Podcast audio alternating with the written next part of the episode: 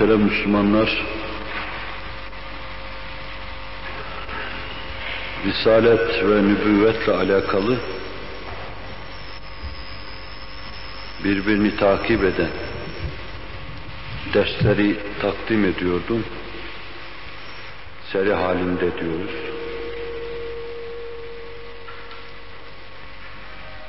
Bu derslerle bir taraftan Aleyhisselatü Vesselam'ın peygamberliğine ait delail ve şevahidi gözden geçiriyoruz.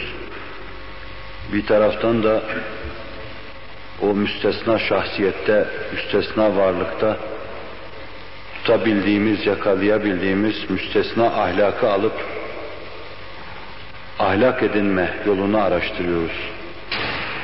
Cenab-ı Hak ahlak-ı aliyeyi Muhammediye ile bizleri mütehallik eylesin inşallah Teala.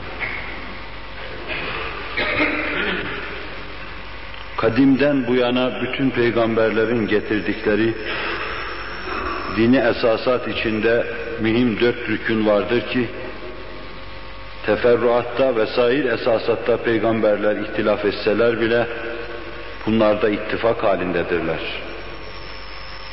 Şüphesiz bunlardan birincisi Allah'a imandır.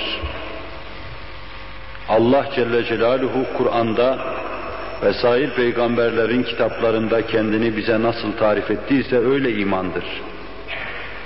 İnsanların anladığı manada kainattan çıkardıkları mananın çapında bir kabile ilahına inanma şeklinde değil de kalbinizi elinde tutup idare etmeden alın da en uzak kainat köşelerinde en büyük sistemleri idare etmeye kadar her şeyi bir anda idare, tedbir ve tedbir eden Allahu Teala ve Tekaddes Hazretlerine inanma.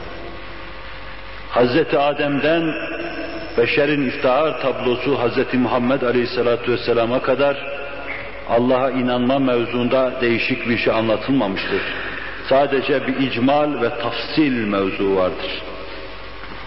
Kafası daha dar, kalbi daha dar, hissiyatı daha kısır, daha donuk kimselere, iptidai insanlara daha basit şekilde anlatılmıştır. Beşer tekemmül ettikçe, telahuk efkarla çok şey elde ettikçe, marifeti sani adına da daha büyük derslere muhatap olmuş, daha büyük şeyler kendisine anlatılmıştır. Biz kendimizi bu durumda görelim, görmeyelim veya öyle olalım, olmayalım. Hz. Muhammed Aleyhisselatü Vesselam'a ümmet olarak biz öyle bir durumu ihraz etme mecburiyetinde bulunuyoruz. Yani kalbi geniş, kafası geniş, hissiyatı alabildiğine hüşyar, tam marifeti saniye vakıf olabilecek bir durumu ihraz etme mecburiyetinde bulunuyoruz. Cenab-ı Hak marifeti etemme bizleri hidayet buyursun inşallah. Teala. İkinci esas peygamberlere iman mevzudur. Vaka biz amentüde imanın esaslarını sayarken amentü billahi ve rusulhi demiyoruz ve melaiketi ve kütübü diye sıralıyoruz. Peygamberlere iman mevzu da Hz. Adem'den kainatın efendisine kadar ağırlığını muhafaza ederek devam etmiştir. Hatta beşer bu mevzuda fikriyle, kalbiyle, hissiyle ileriye gittikçe peygambere iman mevzu biraz daha ağırlık kazanmıştır. Eğer ilimler insanları biraz daha alıp kendi ufuklarına götürebilselerdi bugün, ilimlerden maksat, müdevvenattan maksat ne olduğunu ilimler insanlara anlatabilselerdi, insan için en mühim mesele Allah'a imandan sonra peygambere iman mevzu ortaya çıkacaktı. Bekliyoruz beşerin keşiflerinin neticesinde insanların varacağı en son ufuk, peygamberi en büyük mesele olarak benimseme ufku, Cenab-ı Hak onu bize göstersin inşallah Teala. Haşre iman, hayatın hesaplı yaşanması, muhasebeli bir hayat yaşanması bakımından haiz ehemmiyet bir mevzudur. Bu hususta hiçbir şey deme imkanını bulamadım. Sadece La ilahe illallah ve arkasından zatına mirat edindiği zatın adını ifade etme, nübüvvetini tasdik ve izanımız, ahlakı aliyesini size intikal ettirmemiz, hususların içine aldığı için Muhammedur Resulullah sallallahu aleyhi ve sellem kutsi cümlesinin şerhine girdik. Arada uzun bir fasıl olduğu için ben sıkılarak size kısaca bir iki cümleyle hulasa edeceğim bunu. Resul-i Ekrem aleyhissalatu vesselam adına mücmel olarak ne denmiştir, ne diyebiliyoruz? İleride kafası alabildiğine geniş, hissiyat ufku alabildiğine açık insanlar bu küçük fihristi üzerinde ne büyük şeyler diyecekler, bu hususta fikir vermek için arz ediyorum. Bütün peygamberleri esas anlatmak lazım. Ama en son ve bütün peygamberlik manzumesinin sonunda bir kafiye gibi gelen o peygamberlik şiirine ahenk, tatlılık ve güzellik katan, bütün onların manasını ifade eden, onlar onunla ancak nizamda olduklarını bize gösteren Hz. Muhammed Aleyhisselatü Vesselam'ı anlatmakla, kafiyeyi söylemekle şiirin anlaşılmasını cemaatin izanına bırakıyorum. Adına kainat yaratılmış, hükmü sonunda gelmiştir. Binaenaleyh hilkatın başında çekirdek halinde o vardır, hilkatın sonunda da mütekamil beşerin başında kafiye gibi yine Hz. Muhammed Aleyhisselatü Vesselam vardır. Onun ahvalini anlatırken, kendine has sıfatlarını anlatırken, sair peygamberlere ait hususiyetleri de beraber gözden geçirecek ve hepsi hakkında Allah'ın bütün peygamberleri haktır deme durumuna geleceğiz. En başta size aleyhissalatu vesselamın o manevi yapısına bir zarf olarak mükemmel bir kâmete sahip bulunduğu hususunu arz etmiştim. İçine, manasına, ledünniyatına tam muvafık, tam mütabık bir zarf taşıdığını, mazrufa göre bir zarf taşıdığını, cismi altafi, cismi eşeffi, bütün peygamberlerin üstünde bir tatlılığa, bir güzelliğe, bir cazibeye mazhar olduğu hususunu arz etmiştim. Bu hususta mevsup bir şey görmemiş olmakla beraber bildiğimiz bir şey var. Allah Resuluna kurbiyeti olan her sahabi Resul-i Ekrem Aleyhisselatü Vesselam'ı müşahedesi nispetinde imkanları miktarınca bize intikal ettirmeye çalışmıştır. Bunların başında Şah-ı Merdan, Hayderi Kerrar, damadı Nebi Hazreti Ali gelir radıyallahu anh. O bile bize bu hususta malumat verirken değişik şekilde şeyler anlatır. Daha başkaları Cabir gibi o huzurdan ayrılmayan, Enes gibi hizmetçiliğini başa tac yapan, şeref sayan, çok şerefli sahabi, Allah bizi de onlara hizmetçi eylesin inşallah Teala. Resul-i Ekrem Aleyhisselatü Vesselam'ı birbirine muhalif olarak, muhalif şekilde bize intikal ettirirler, anlatırlar. Böyle bir şeye cüret etme ve bu mevzuda tereddüt göstermeden hükmü izhar etme belki cüret, cesaret ve dolayısıyla cehaletin ifadesi olacak ama ben arz ediyorum. Diyorum ki Resul-i Ekrem Aleyhisselatü Vesselam'ın büyük manasına zarf olan mübarek cismini bir hakkın müşahede edemedikleri için herkes görebildiği, kavrayabildiği kadarıyla anlattı. Onun için birbirinden farklı olarak anlatıldı. Nasıl ahlakı aliyesini esasta ve temelde muhalif olmamak kaydıyla pek çoğu birbirine muhalif olarak almış, çeşitli meslekler, meşrepler ondan çıkmış, çeşitli tarikler ondan çıkmış, daha sahabi devrinde dahi birbirine muhalif düşünen insanlar olmuş teferruatta. Aynen öyle de o büyük mananın zarfında dahi ayrı ayrı müşahitler, ayrı ayrı müşahedelere sahip olmuş ve müşahedelerini bize ayrı ayrı intikal ettirmişlerdir.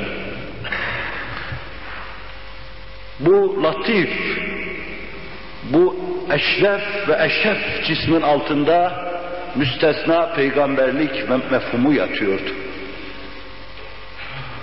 Ve onu da biz o derin manaya inip onu görecek, size intikal ettirecek durumda değiliz. Değil Allah Resulü'nü sallallahu aleyhi ve sellem ay gibi o mübarek güneşten ışığı alıp ışığını bize intikal ettiren sahabe-i kirama dahi baktığımız zaman onları bir hakkın kavrayamıyor ve anlayamıyoruz. Sadece onları müşahhas hareketleri içinde kavramaya çalışıyoruz. Öyleyse bütün hareketlerini bir tamamıyla kavrayamadığımız ve ancak bir kısım misallerle kavramaya çalıştığımız ashab-ı kiramın ışık kaynağı olan, feyiz menbaı olan, her şeyin temeli olan Hz. Muhammed Aleyhisselatü Vesselam ki çok yönleriyle mücerretti. Çok yönleriyle tam Allah'a ayna idi. Çok yönleriyle kalbi ve ruhi hayatı galebe çalıyordu. Böyle bir Sultan-ı Zişan'ın ledünniyatına nüfuz etmek, onu size intikal ettirmek, ne benim ne de benim gibi pek çoğunun kârı olmadığından ötürü bir kısım müşahhaslerle, maalesef bir kısım müşahhaslerle anlatma mecburiyetinde kaldığımı arz ettiğim derslerde siz de müşahede ettiniz. Sıfatı asliye dedim, müşahhas şeylerle anlatmaya çalıştım. Bu sıfatı asliyeyi bize ilk mektepte ilk defa medresede hocalarımız öğretir. Sıdk, emanet, tebliğ, ısmet, fetanet gibi sıfatlar sıfat-ı asliye diyoruz. Her nebide bulunan sıfatlar demektir bunlar. Allah Resulü'nün doğruluğunu size mufassal misalleriyle arz etmeye çalıştım. Düşmanların Resul-i Ekrem Aleyhisselatü Vesselam'ın sadakatini tasdik ettikleri, dostlarının Resul-i Ekrem Aleyhisselatü Vesselam'ın sadık davası uğrunda başlarını o yola koydukları, hırzı can ettikleri, seve seve ruhlarını feda ettiklerini misalleriyle arz etmeye çalışmıştım. Ve sonra vakiin 10 asır sonra, 11 asır sonra, 12 asır sonra, 13 asır sonra, 14 asır sonra ve biz o asırda bulunuyoruz. Bundan sonra dünyanın ömrü varsa daha kaç asır gelmesi ondan sonra ilmin, fennin, tekniğin, beşeri hadiselerin, beşerin ruhuna ait hadiselerin ortaya çıkaracağı bir kısım kanunlar görülecek ki 14 asır evvel veya 20 asır evvel Resul-i Ekrem Aleyhisselatü Vesselam ona parmak basmış ve onu izah etmiştir. İçtimai meseleler, müşküller karşınıza çıkacak. Frenkçe problem diyorsunuz ve bunları sizin düşünürleriniz halledemeyecekler. Ama asli saadete baktığınız zaman göreceksiniz ki peynir ekmek yeme kolaylığı içinde o meseleleri Allah Resulü teşrih masasına yatırmış, teker teker hallediyor. Ruhi meseleler karşınıza çıkacak. Beşerin buhranları, sıkıntıları karşınıza çıkacak maddeten beşeri terfih ettiğiniz halde gönüllerini huzura kavuşturamayacaksınız. Kimisi saçını buradan tıraş edecek, kimisi saçlarını omuzlarına sarkacak, kimisi burada sakal bırakacak, kimisi bıyıklarını aşağıya doğru sarkacak, kimisi çadıra sarılacak, kimisi çuvalın içine girecek, kimisi entarıyı kısaltacak, kimisi yerden sürükleyecek, şaşkına dönecek buhranlar içinde. Çare bulamayacaksınız. Bunları bir nizama sokmaya, insanca yaşamaya itemeyeceksiniz, irca edemeyeceksiniz. Nazarınızı çevirip saadet asrına baktığınız zaman bu meselelerin de dahi çok rahatlıkla halledildiğini, bütün bu müşküllere çareler bulunduğunu göreceksiniz. 20 asır sonra varsa dünyanın ömrü 30 asır sonra Resul-i Ekrem'den sonra fennin ve tekniğin elinin uzanamadığı, teleskopların nazarının ulaşamadığı, mikroskopun büyütemediği meselelere Resul-i Ekrem'in parmağının temas ettiğini göreceksiniz. Bu vakiin onu tasdik etmesi demektir. Bu meseleleri mücerret konuşmuyorum. Misallerini, nasıl bir sinek mevzunun yemeye içmeye konduğunu, nasıl bir hayız mevzunun halledilmesini, nasıl rahmi maddedeki keyfiyetin Allah Resulü'nün ifadeleri içinde şerha şerha teşrih edildiğini bunları misalleriyle size arz etmiştim. Bu da vakiin onu tasdiki demekti. Sıfatı asliye dediğimiz şeylerden bir tanesi de tam ekmel iltizamdı. Resul-i Ekrem aleyhissalatu vesselam bir tavus kuşuydu. Tavus gibi pervaz ediyordu semalarda. O hiçbir zaman beşerin nazarında o gün, dün, bugün sinek olarak görünmedi. Demek ki beşeri aldatmadı. O Allah tarafından bir tavus olarak uçuruldu. O zaman pervaz etti durdu, bugün de pervaz edip duruyor. Çünkü aslında o tavus kuşudur. Çünkü aslında bize göründüğü gibi büyüktür. İcraatının azameti, inkılabatının cesameti nispetinde büyüktür. Beşeri aldatmadı. Öyleyse onda tam bir iltizam vardı. Ekmel bir iltizam vardı. Ne demek bu? İnsanlara tebliğ ettiği şeyleri gizli, açık, insanların karşısında ve insanların olmadığı yerde, Mevla'nın huzurunda herkesten daha fazla bir hassasiyetle yaşıyordu. İbadeti herkesten fazla yapıyordu. Dualarında herkesten daha deruni, daha içten, daha gönülden idi. Hiç kimsenin olmadığı yerde dahi ağlıyor, sızlıyor ve dövünüyordu. Allah Resulü müminlere karşı tevazu kanatları yerlere kadar inikti. Kafirlere karşı gayet çetindi, zorluydu. Düşmanın başında bir kılıç gibiydi. Allah Resulü hakkaniyet ve adalete bağlıydı. Hakperest idi. Hakkın ayak altına alındığı yerde kükremiş arslan gibiydi.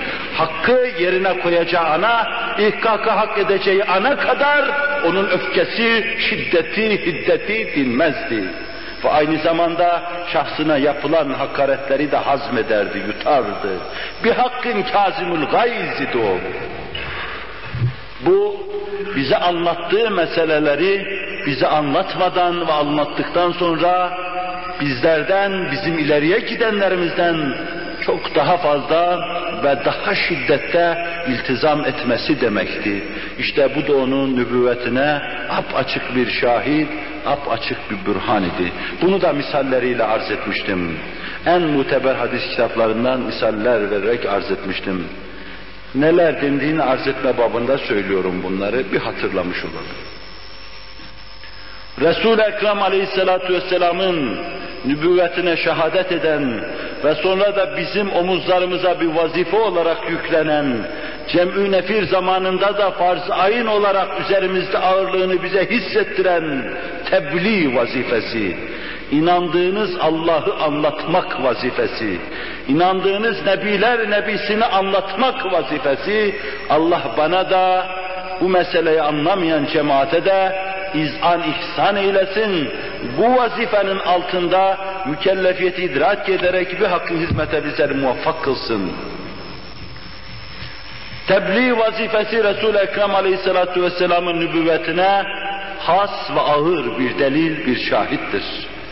Düşmanların bütün eza ve cefaları, korkunç tazikleri, boykot ilan etmeleri, ailesini tazyik etmeleri, Resul-i Ekrem Aleyhisselatü Vesselam'a dünya, mal, menal vermek suretiyle igraya kalkışmaları ve sonra en nihayet öldürülmesine, katline karar vermeleri, bütün kefere ve fecerenin, bütün dünya kafirlerinin karşısında ittifak etmeleri, Resul-i Ekrem Aleyhisselatü Vesselam'ın tebliğ vazifesinin önüne geçemiyordu.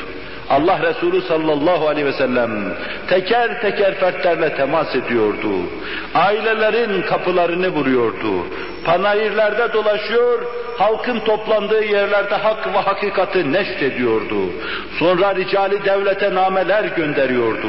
Ve sonra kendi etbaını, taraftarlarını bu vazifeyle muvazzaf kılıyordu. Bilen herkese bilmeyenlere hakikatleri anlatmayı bir vazife olarak tahmil ediyordu. Anlatacaksınız diyordu. Yoksa Cenab-ı Hak tarafından sizin başınıza belalar gelecektir diyordu. Bunları da eğer onun mübarek sözleriyle, eğer misalleriyle arz etmeye çalıştım. Tebliğ vazifesinde de Allah Resulü sallallahu aleyhi ve sellem iki işle karşı karşıya bulunuyordu. Bir, hiç durmadan, dinlenmeden vazifesi yapması, vazifesini yapması gerekiyordu. El hak o vazifeyi bir hakkın yapıyordu. Bir taraftan da onun önüne engeller, manialar çıkıyordu. Vazifesini yapmaması için lazım gelen her şey yapılıyordu ama o müstesna varlık, müstesna mana, müstesna mahiyet bir an dur olmadan vazifesini vefat edeceği ana kadar en ekmel şekilde yaptı. Şanına uygun şekilde vazifesini yaptı. Cenab-ı Hak bize örnek kılsın inşallah Teala. O mukaddes vazifeyi onun arkasında, onun izinde yapmayı bizlere de lütfeylesin. Bu hususu da misalleriyle arz ettikten sonra Allah Resulü'nün sallallahu aleyhi ve sellem fetanetini arz etmeye çalıştım. Nice davalar vardır ki dava çok mükemmeldir. Prensipler çok hayatidir ve çok ehemmiyetlidir. Fakat onu anlatan, onu anlatacak durumda değil ise şayet o dava bir yerde donar, kurur, kalır, yozlaşır. Dava büyük olacak. O büyük dava büyük bir zatın sırtına tahmil edilecek. O büyük zat bir hakkın o davayı götürebilecek güçlü olacak. Fikri ona müsait olacak. Ruhu ona müsait olacak. Ismarlama yaratılmış olan Hz. Muhammed Aleyhisselatü Vesselam büyük davanın altına girecek bu zat nasıl adı kainatın yaratılmasına bir vesiledir, bu büyük davanın altına girmesi Allah Celle Celaluhu o davayı omuzuna koymadan onu o davayı omuzlayacak keyfiyette, çapta, azamet ve cesamette yaratmıştır. Allah Resulü sallallahu aleyhi ve sellem aynı zamanda bu mühim meselelerini ifade edebilecek talakat-ı lisaniyeye sahipti. Bir insan içinden hissettiği, düşündüğü, tasavvur ettiği meseleleri anlatamazsa, düşünmesinin, tasavvur etmesinin hiçbir faydası olmayacaktır. Düşüneceksin, tasavvur edeceksin, coşacaksın, heyecan dalgaları içinden kabarıp gelecek. Dilin buna tercüman olmazsa sadece rahatsız olacaksın. İçi coşmuş, taşmış, mevceler birbirini takip etmiş. Dil ona tercüman olmuş. Nasıl olmaz ki Allah Celle Celaluhu onu kainattaki bütün hakaika tercüman olarak yaratmıştır. Alabildiğine güzel mi güzel, Cemil isminin, cemal sıfatının tecellisi olan, mazharı bulunan bütün kainat meşherine Hz. Muhammed Aleyhisselatü Vesselam'ı dellal yapmış. Onun vasıtasıyla antika sanatlarını insanlara duyurmuş, teşhir etmiş, insanlara anlatmıştır. Onun için o bu kainat sarayında bir andeli bir zişanıydı Allah'ın güllerin, çiçeklerin, bahçenin güzelliğini ve revnaktarlığını terennüm edebilecek, Allah tarafından müstesna mahiyette yaratılmış Allah'ın bir andeli bir zişanı idi. Cenab-ı Hak o bülbülü Furkan'a, bülbülü Kur'an'a bizleri bağışlasın, şefaatine mazhar eylesin inşallah Teala. Fetanet hususunu arz ederken de kısaca üzerine basa basa geçtiğim bu hususları daha evvel anlatmama binaen kısa geçiyorum. Aleyhissalatu vesselamın kendi devrinde hayati, içtimai, iktisadi, hukuki pek çok meseleleri halletme mecburiyetinde olduğu hususunu önce mukaddime mahiyetinde arz etmiştim. Beşere her şeyiyle lider olan bir insanın beşerin her meselesini halletme mecburiyeti vardır. Ben bir peygamberim demişler. Sizin bütün meselelerinizi halletmek üzere Allah tarafından gönderildim ifadesinde bulunmuş ise şayet karşısına çıkan her meseleyi halletme mecburiyetindedir. Onun için aileler arasında geçimsizlik meselesi Allah Resulü'nün huzurunda halledilirdi evladın babaya isyanı Resul-i Ekrem'in huzurunda halledilirdi. Kabile boğuşmaları Resul-i Ekrem'in huzurunda halledilirdi. Devletlerin birbirine düşmesi ve çekişmesi Resul-i Ekrem Aleyhisselatü Vesselam'ın huzurunda halledilirdi. O devletin hukuki meselesi ve hukuki müesseseleri Resul-i Ekrem Aleyhisselatü Vesselam sayesinde kurulur ve her mesele halledilirdi. O devletin bütün içtimai ve iktisadi meseleleri yine halledilirdi. Halledilmesi lazımdı çünkü her şeyiyle beşere peygamberdi. Beşerin bütün ihtiyaçlarına cevap verebilecek bir mahiyette yaratılmıştı. Böyle olması ekmel din olmasının muhtezasıydı. Dininin ekmel din olmasının muhtezasıydı. Onun için aleyhissalatu vesselam en mükemmel bir babaydı, en mükemmel bir aile reisiydi, en mükemmel bir muallim ve mürebbiydi.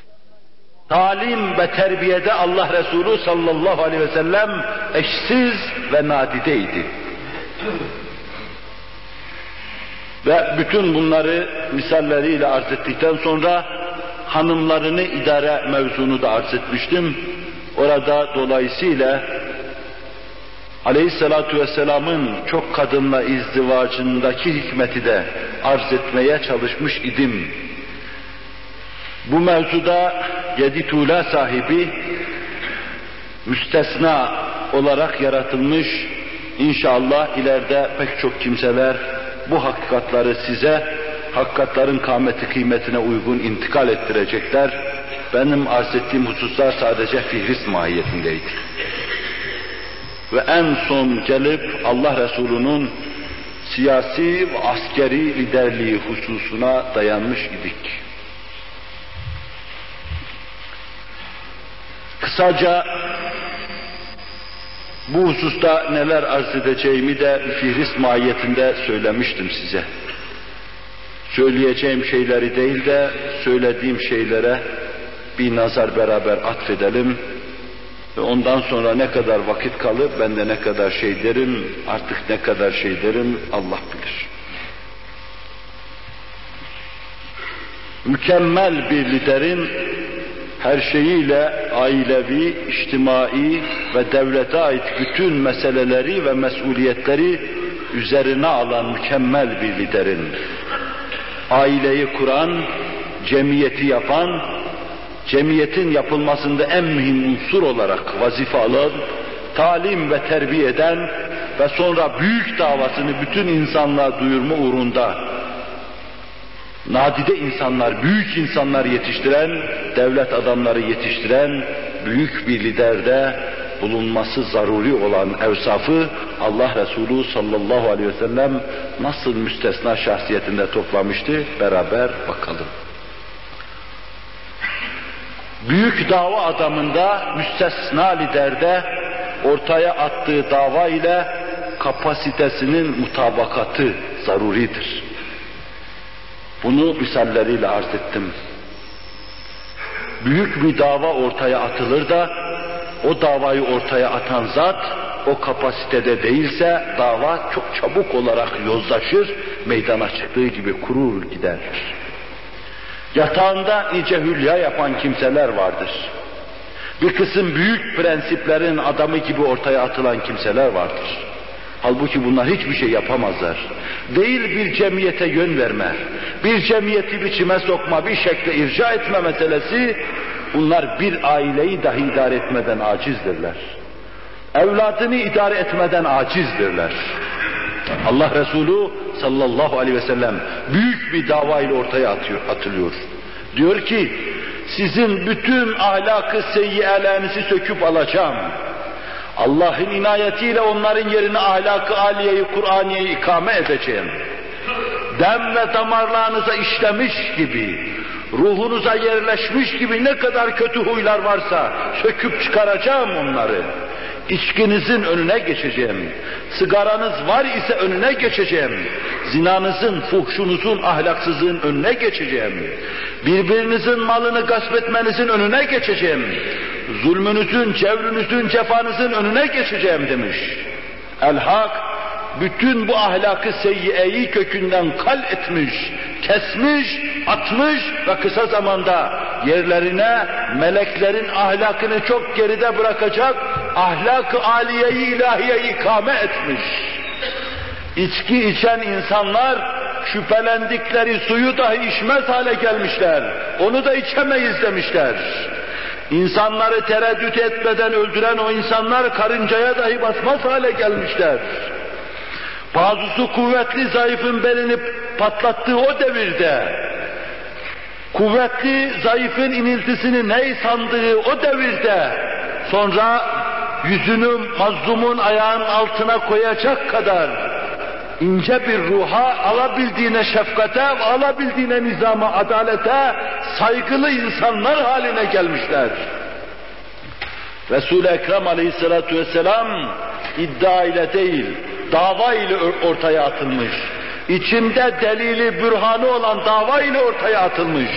İddia değildir Resul-i Ekrem aleyhissalatu vesselamın ki, bizim iddialarımız gibi. Ve kısa zamanda ortaya attığı dava kendisine muhataplar buldu. El-Hak, küre arzın beşte üçünde Resul-i Ekrem'in askerlerinin, atlarının naraları duyulmaya başladı. Öyle ki Kur'an-ı Kerim o atların ayaklarının altından çıkan kıvılcımları atların harıl harıl koşmalarındaki mukaddes sesi alkışladı ve adına yemin ediverdi Kur'an-ı Kerim. Müstesna cemaat teşekkül ediverdi birdenbire en vahşi bir cemaatten en muniz melekleri geride bırakacak kadar ulvi alabildiğine mütekamil bir cemaati çıkarma bu ancak Allah'ın inayetine mazhar olan insanın işidir. O Allah ki yuhricul hayye minel meyyit ve yuhricul meyyite minel hayy ve yerzuku men yeşâ'u bi gayri hisab fermanı süparisiyle kendisini bize anlatıyor. Ölüden diriyi çıkarır yozlaşmış yerden canlı, elektrikli insanlar çıkarır. Alabildiğine heyecanlı, heyecanlı insanlar çıkarır. Bunu Kur'an-ı Mucizül Beyan icraat ilahi olarak bize anlatıyor. Diriden de ölüyü çıkarıverir. Ve Allah Celle Celaluhu dilediğine bol bol rızıklar lütfeder. Kimse onu icbar edemez, kimse dilediğinin önüne geçemez, kimse onun dilemesinin dışında bir şeye sahip olamaz. Öyleyse bütün bu eltaf-ı subhaniyeye mazhar olan Hz. Muhammed Aleyhisselatü Vesselam müstesna bir varlıktır. Kapasite ve dava mutabakatı bunu icraatıyla size intikal ettirmeye çalışmıştım. İkinci husus, liderin raiyete itimat etmesi, raiyetin lidere itimat etmesi çok mühimdir. Bir cemaat, bir millet devlet reisinden şüphesi var ise, onun milletin malını har vurup harman savurduğu lafını ediyorsa, milletin malını çarçur ettiğinde şüphesi var ise şayet devlet reisine itimadı yoktur. Uğrunda ölemez onun, onun emrettiği şeyleri de içinden gele gele isaf etmez ve yerine getirmez. Keza bir devlet reisi de aynı şekilde kendi raiyetine itimat etmelidir.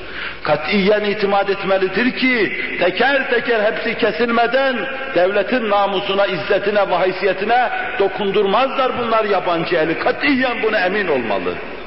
Onun için Allah Resulü sallallahu aleyhi ve sellem daha akabede bir at yaparken Belki içinden Resul-i Ekrem kuvvet kazandıktan sonra bizi terk eder de kendi kavim ve kabilesine döner. Endişesini taşıyanlara, bunu yüz iş mizazlarıyla ifade edenlere karşı eddem eddem, el hedm el hedm, ene minkum ve entum minni, harabtum uharibu men harabtum ve usalimu men salemtum buyuruyordu. Kanınıza kan, canınıza can.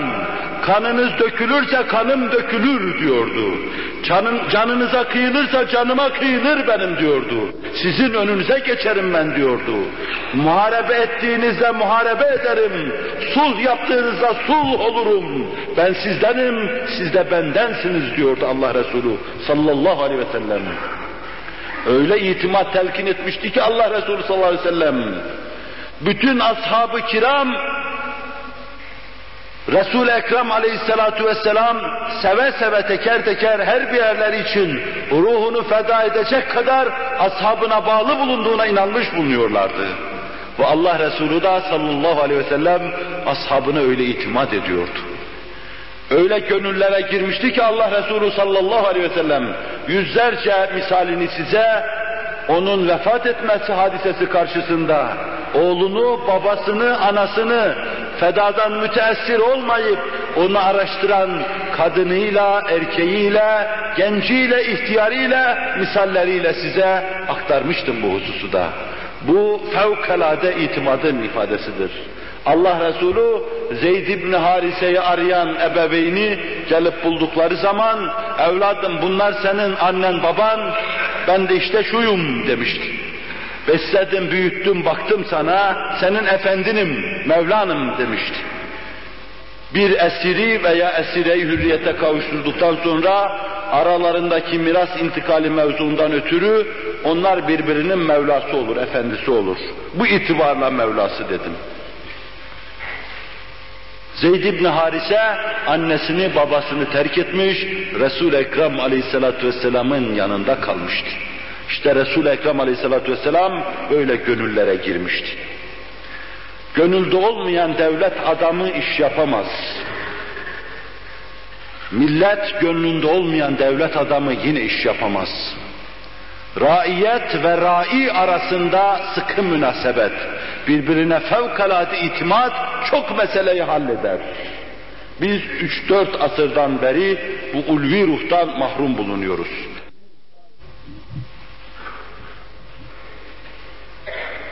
Keza büyük dava adamının, büyük liderin ortaya attığı alem şumul dava, her insanın her meselesini içine alabilecek çapta olması lazım. Sizin sadece iktisadi meselelerinizi halleder de ruhi meselelerinizi halledemez de maşeri ve alem şumul değildir bu dava.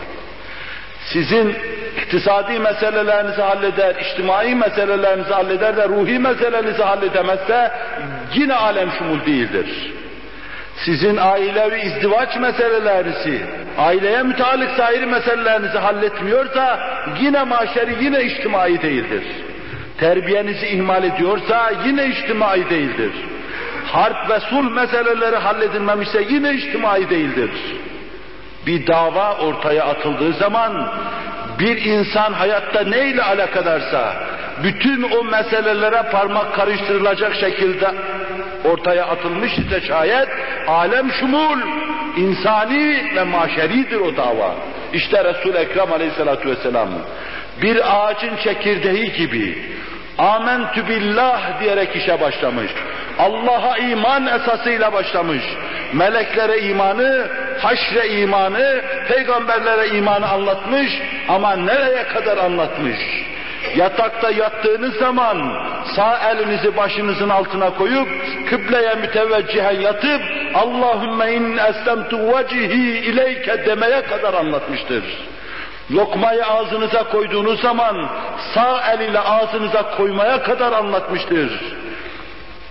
Af buyurun, helaya girerken sol ayağınızı atıp Auzu billahi minel hubsi vel habaif demeye kadar anlatmıştır.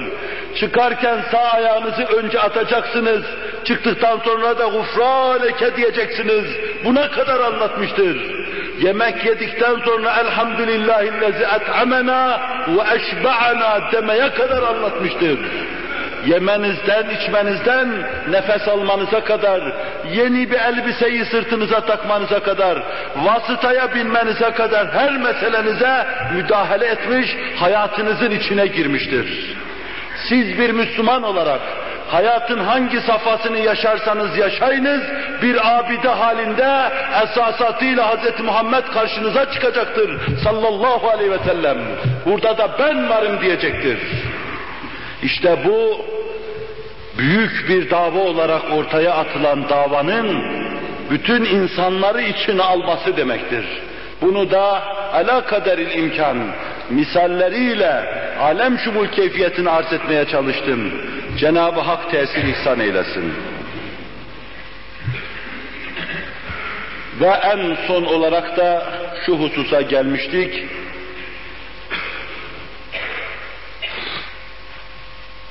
büyük bir dava adamı, bir devlet reisi, kendi raiyetinin ve etbaının durumlarını, keyfiyetlerini bilmesi, onların fikri ve ruhi durumlarından istifade etmesi, yerli yerinde kullanması, onların enerjilerinden istifade edip yerli yerinde kullanması, başkalarına cemaatlerinin kendi ruhundan fikrinden, hissiyatından, enerjisinden istifade etme yolunu göstermesi ve ricali tanıması husus. İşte kısaca bir iki cümleyle bugün bu hususu arz edeceğim inşallah. Allah Resulü sallallahu aleyhi ve sellem bir potansiyel enerji, büyük bir enerji kütlesi halinde etrafında bir hale gibi gelişen, büyük işler yapma istidadında bulunan o cemaatin o büyük yüksek enerjisini yüksek gerilim gibi bir enerjiye sahip olan o ashabının enerjisini yerli yerinde kullandığı fikirlerinden, hissiyatlarından ve bedeni güçlerinden, enerjilerinden İslam adına istifade yolunu gösterdi bize. Onların fikirlerine indel hace müracaat etti.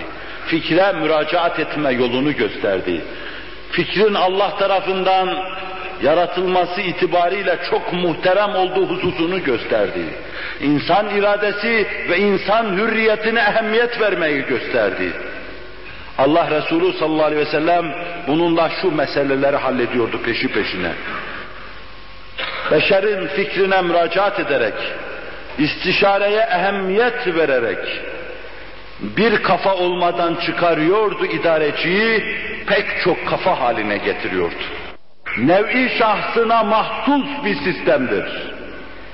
Onun adı İslam dinidir, sırat-ı müstakimdir. Dinin temelinde ilmi ilahi vardır. Tebliğinde Resulullah'ın eli vardır. Hayat halinde hayata tatbikte ashab-ı kiram vardır. Ve 14 asrın tecrübesi vardır ve İslam bundan ibarettir.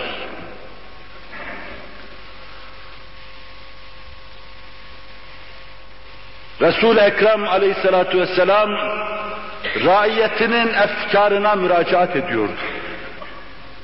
Bununla meseleyi umuma mal ediyordu. Herkes kendisine sorulan meseleye sahip çıkıyordu. Ve pek çok kafa, pek çok hissiyat aynı heyecanla dolup taşıyordu. Aynı mesele etrafında düşünme imkanını buluyordu. Öylece İslam'ın meseleleri bir kafanın hallettiği meseleler olmadan, 500 adamın hallettiği meseleler olmadan çıkıyor, binlerce insanın iştirakiyle halledilen meseleler haline geliyordu.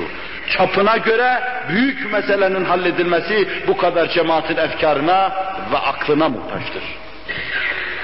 Ve Resul-i Ekrem aleyhissalatu vesselam raiyetinin hissiyatını da okşuyordu.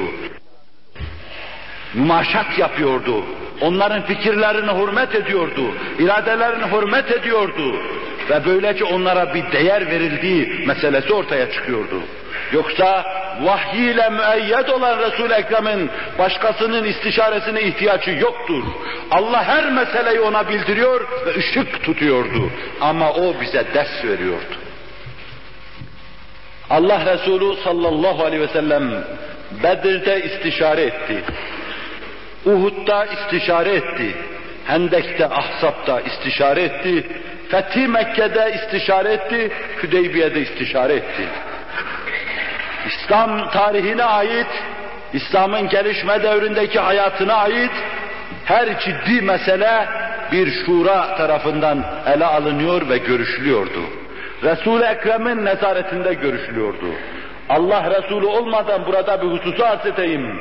İmamın bulunmadığı bir yerde mesele görüşülemez, karara varılamaz, prensip tespit edilemez. İmam meseleler ortaya kor, meseleler orada mecliste meşveret yapılır, görüşülür. Ve imamın orada meşverete uyma mecburiyeti de yoktur. Sadece onların makul olan fikirlerini alır, tasvip eder. O imam müttaki ise, vakıf ise, imamlık yapma liyakatında ise bu böyledir. Liyakatı yoksa zaten arz ediverirsiniz onu. Liyakatı varsa siz meseleyi ve ihtas edemezsiniz. Onun için Resul-i Ekrem devrinde yapılan bütün meşveretlerde Resul-i Ekrem vardır. Ashab fikrini söylemiştir. Allah Resulü de onların fikirlerine mumaşat ettiği an olmuştur. Uhud'da olduğu gibi. Fakat bu demek değildir ki Allah Resulü sallallahu aleyhi ve sellem onların fikirlerine uydu, haktan ve isabetten saptı. Haşa, asla ve kata. Doğru neyse Resul-i Ekrem Aleyhisselatü Vesselam onları ona çağırmış ve elhak onlar da ona uymuşlardır. Bir iki küçük vakada birkaç tane genç sahabinin bu mevzudaki muhalif beyanı istisna edilecek olursa Resul-i Ekrem'e muhalefeti göstermek imkansızdır.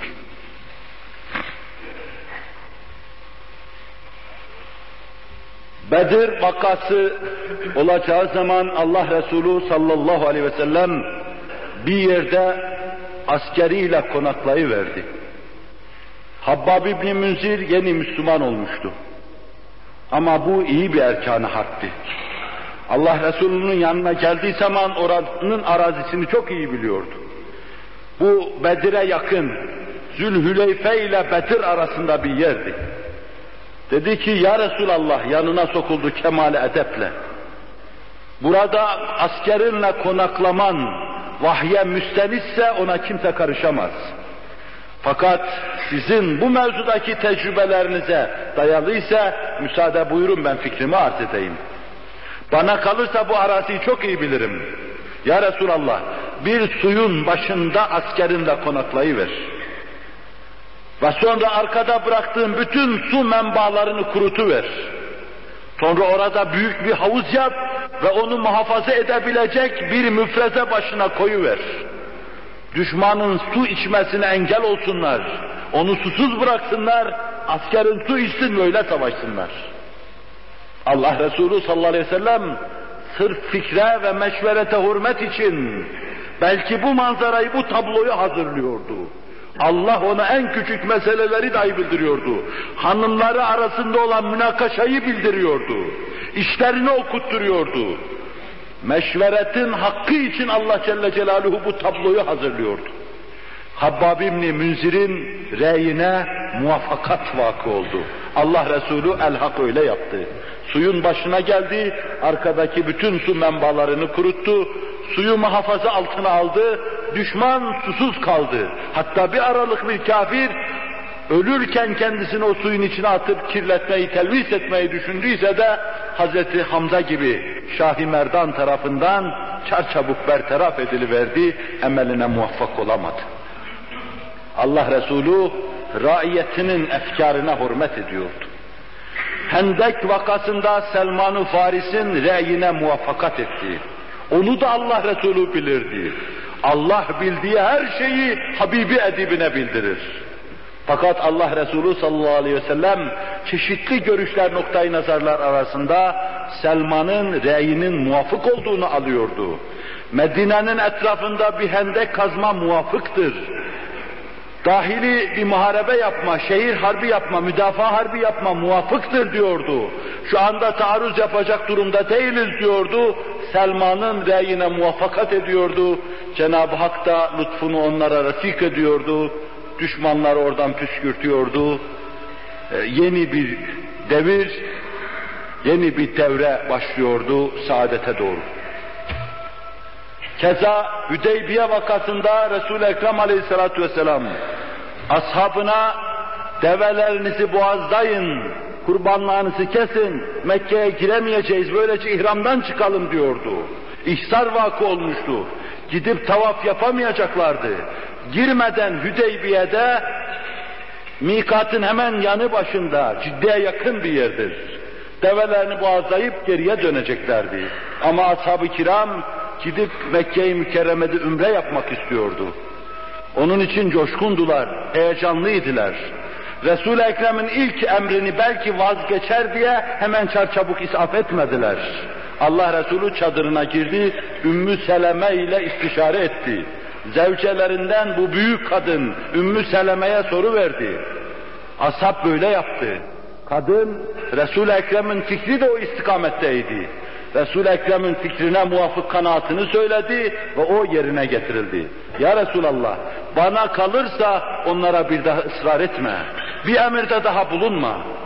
Sen çık kendi elinle kendi keseceğin develeri kesiver. Umulur ki onlar da kendi develerini keser, sana karşı gelme ve böylece Allah'ın gadabına uğrama durumundan kurtulmuş olurlar diyor. Allah Resulü onun bu mevzudaki reyine ve kanaatına mütabakat ederek çıkıyor, kendi develerini kesiyor ve arkasından da ashab-ı kiram radıyallahu anhum hazaratı kesiyor, Resul-i Ekrem'e uyuyorlar. Bu raiyetinin noktayı nazarına ehemmiyet vermenin ifadesiydi. Küçük büyük demeden herkese karşı saygılı olmanın ifadesiydi. Resul-i Ekrem Aleyhisselatü Vesselam'ın ricali bilme hususu çok nadidedir, eşsizdir.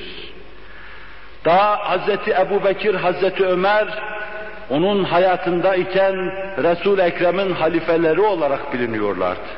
Allah Resulü sallallahu aleyhi ve sellem çok defa sahabe-i kiramın yanına girerken onların ellerinden tutmuş olarak içeriye giriyordu.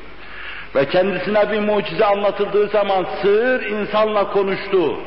Buna ben Ebu Bekir ve Ömer inanır demek suretiyle hem sırayı gösteriyor hem de kendinden sonra gelecek en büyük iki insanın adını veriyordu. Bu daha baştan iki büyük devlet adamını keşfetmenin ifadesiydi. Amr ibn As'ı Halid bin Velid'i Hüdeybiye'den sonra Müslüman olmalarına rağmen büyük orduların başına başkumandan tayin etmede ne büyük isabet buyurduğu apaçık meydandadır. Halit bir anda kısa zamanda, bir hamlede bütün İran ordularını püskürtü verdi. Bütün Suriye önlerinde savaşan Heraklius'un ordularını püskürtü verdi. Emr ibn As baştan aşağıya Afrika'yı fethediverdi. Bu iki büyük kumandan hiç mağlubiyet görmediler. 3000 kişiyle 100 bin kişinin karşısına çıktılar, yine bir taraftan vurdu, öbür taraftan çıkıverdiler. Halid'in kumandanlığı karşısında Mevsuk Mevlana Şibli'nin tahkikleri neticesinde görüyoruz. Batılı kaynaklarda müşahede ediyoruz. O günün Roma kumandanları, Heraklius'un en yakınları ve haşiyeleri Halid'in gökten inmiş bir insan veya kılıcının gökten inmiş bir kılıç olduğunu zannediyorlardı. Halid o zaman Roma İmparatorluğu'nun gözünü o denli korkutu vermişti. O Halid eski Halid'ti. Mekke'de kabile için mücadele eden Halid'ti. Ama Allah Resulü sallallahu aleyhi ve sellem aldı, yoğurdu, o müstesna mahiyeti, altın madenini eritti, posasını, tortusunu ayırdı, başkumandan yaptı ve isabet buyurdu. Übeyde Tübnil Cerrah'ta isabet buyurdu ve bunları yerli yerine yerleştirdi. Ondan sonra gelenler bunları kaldırıp değiştirmediler. Hazreti Ebu Bekir aynı şeyde ısrar ediverdi. Ömer aynı meselede ısrar ediverdi. Resul-i Ekrem Aleyhisselatü Vesselam'ın isabetli icraatı, ricali tanıması mevzu, onları yerli yerinde kullanması hususu ve herkesten ne delil istifade edilir, o kabil istifadede bulunması, cemaate Müslümanlara öyle istifade etmelerini temin etmesi, bu müstesna fetanetin, Cenab-ı Hakk'ın ihsanının, fevkalade inayetinin ifadesidir. Bu husus daha fazla tavsiye isterdi. Bir iki cümleyle hutbede arz edeceğim şeyle bunu da sona erdireyim. Nübüvvet bahsinde iyi devlet adamında, fevkalade liderde bulunması gereken bir kısım evsaf var. Buraya kadar anlattığımın dışında. Erkan-ı harp olma hususuna daha parmak basmadık. Mevla neyler bilemiyorum bu hususta, menfi, müsbet bir şey diyemeyeceğim. Allah yar ve yardımcımız olsun. Lillahi Teala'l-Fatiha. Muhterem Müslümanlar, Allah Resulü sallallahu aleyhi ve sellem her haliyle, her davranışıyla, halkıyla, hulukuyla müstesna olan o müstesna varlık, herkesten farklı olarak bir cemaat yetiştirmeye, o cemaate Allah'ın bahşettiği şeyleri en iyi şekilde değerlendirmeye Allah'ın tevfikiyle muvaffak olmuştur. Bir cemaati yetiştirmek büyük bir mesele ve başlı başına bir davadır nesli terbiye etmekle meşgul olan ruhçular, terbiyeciler, insan yetiştirmenin ne kadar zor olduğunu çok iyi bilirler. İki tane insana bir kısım kötü huylarını terk ettiremiyoruz. İki tane insana bir kısım ali huyları huy olarak benimsetemiyoruz. Ne iyi dediğimiz şeyler hüsnü kabul görüyor, ne de kötü dediğimiz şeyler kapılardan reddediliyor. İlmin, fennin inkişaf ettiği bir devirde, hususiyle insan hayatıyla alakalı fenlerin, içtimaiyatle alakalı fenlerin, ruhiyatla alakalı fenlerin çok inkişaf ettiği bir devirde, insan ruhu üzerinde insanların tecrübeye kalkıştıkları bir devirde, bu derece ilim ve fen iflas ederse, bu derece ademi muvaffakiyetle her kapıdan dönerse, Resul-i Ekrem Aleyhisselatü Vesselam'ın işte bu vadide icraatında talim ve terbiyedeki büyüklüğü kendi kendini göstermiş olur. O ilmin, fennin olmadığı bir devirde, insanların vahşi adetlerine körü körüne saplanmış oldukları bir devirde, onları o fena muhitten, fena anlayıştan, fena itiyatlardan, alışkanlıklarından, alışkanlıklardan alıp uzaklaştırmak suretiyle en âli hasletlerle mamur eyledi. Ve ondan sonra da o şahısların her birlerinin nerede en mükemmel şekilde işe yarayacaklarını tayin ve tespit buyurdu. Çeşitli madenleri önüne aldı. Bakırdan bakır çıkardı, gümüşten gümüş çıkardı, altından altın çıkardı. Sonra bunlar nerede kullanılır onları yerli yerinde kullandı. Cahiliye devrinde Ömer Mus'ab'a karışıktı, Mus'ab Halid'e karışıktı, Halid de Amr ibn As'a karışıktı, o da Sabit ibn Kaysül Hazreci'ye karışıktı, o da Hassan ibn Sabit'e karışıktı.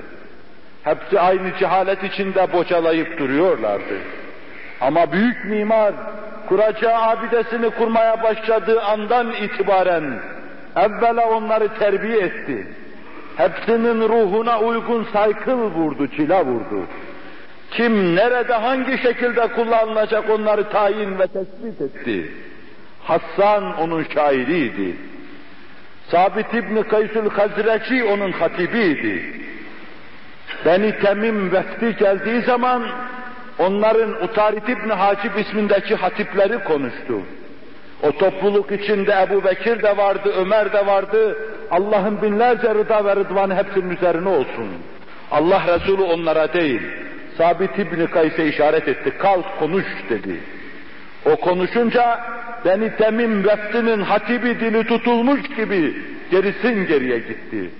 Şairleri şiir okumaya kalkınca Hassan İbni Sabit'e işaret etti. Halbuki o huzurda başka şairler de vardı. Ruhi Kudüs'e müeyyet olan bu şair bir kısım şiirler söyleyince Temim veftinin, Beni Temim veftinin şairi de dili tutuldu, o da gerisin geriye çekildi gitti. Nerede şaire ihtiyaç var, nerede hatip gerek, bunları yerli yerinde biliyor, koyuyor ve kullanıyordu Allah Resulü sallallahu aleyhi ve sellem. Yemen'de Hazreti Ali'ye ihtiyaç vardı. Orada Halit gibi büyük bir kumandana, büyük bir Fatih'e ihtiyaç yoktu. Onun için Halit'ten sonra Hazreti Ali'yi Yemen'e gönderdi. Ve Bera İbni Asip anlatıyor radıyallahu anhum. Hepsinden Allah razı olsun. Bir gün geçmemişti ki Ali'nin arkasında yığın yığın saflar teşekkül etti, cemaatle namaz kılmaya başladık diyor. Kim mürşittir, kim mübellidir, kim muallimdir? Bunları yerli yerinde tayin ve tespit etme büyük dava adamının büyüklüğüne uygun üstün keyfiyetinin ifadesidir. Allah Resulü sallallahu aleyhi ve sellem Medine-i Tahire'ye Mus'ab ibn Umeyr'i gönderiyordu. Yanında bir sürü ashab vardı. Daha bıyıkları terlemeyen bu delikanlı niye Medine'ye gönderiliyordu? Çünkü o işin ehliydi. Vakıa o da çamurdan çıkarılmıştı. O da bir maden halinde kömür gibi Resul-i Ekrem'in eline gelmişti. O da potaya konmuş, eritilmişti. Onun posası tortusu birbirinden ayrılmıştı. Ama o mahiyetiyle muallim ve mürşit olarak yaratılmıştı. Onun için bir sene evvel Allah Resulü'nün elini sıkıp giden iki üç tane Medineli ilk sahabi, ertesi sene Musab'ın irşadıyla 70 kişi kadın erkek bir cemaat halinde resul Ekrem istikbal ediyorlar ve elini sıkıyorlardı akabede. Allah Resulü sallallahu aleyhi ve sellem kim nerede ne iş yapar onu baştan tayin ediyor ve bir daha değiştirmiyordu. Bir hususa dikkatinizi istirham ediyorum. Bir yere nasbettiği adamı değiştirmemiştir. Bir ordunun başına bir esirin oğlunu 15 yaşında kumandan tayin etmiş de azletmemiştir. Bir esiri kumandan tayin etmiş de azletmemiştir. Bir insanı bir vazifeyle tavzif etmiş de değiştirmemiştir. Katiyen isabet buyurmuş ve sonuna kadar da öyle gitmiştir. O mütehassıs insan da sonuna kadar vazifesini yapmıştır. Bu büyük adam işidir. Büyük adam hayatında büyük adam görmeyen bizlerin Resul-i Ekrem aleyhissalatu vesselam sadece Allah'tan aldığı şeyleri tebliğ eden bir insan olarak bakma, onu dar görme, tanımama, idrak edememe demektir. O başlı başına müstesna bir insandı. Onun her tarafı en büyük insanları çok geride bırakacak kadar büyüktü. Unutulmanın savaşı yapıldığı bu devirde Allah'a inanmış camiye gelmiş cemaatin Resul-i Ekrem'i tanıma hususunda yeniden saadet asrına teveccüh etmesi icap ediyor. Dimalardan ve kalplerden Allah Resulü'nün silinme savaşı yapıldığı bu asırda, dalalet ve helaketin birbirini takip ettiği bu asırda yeniden mezarların Hz. Muhammed ufkuna teveccüh etmesi gerekiyor sallallahu aleyhi ve sellem.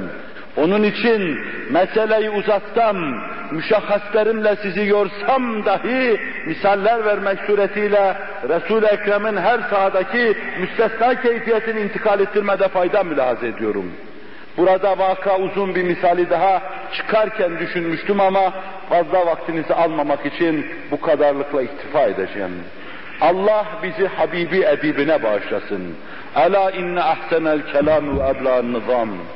كلام الله الملك العزيز العلام كما قال الله تبارك وتعالى في الكلام وإذا قرأ القرآن فاستمعوا له وأنصتوا لعلكم ترحمون.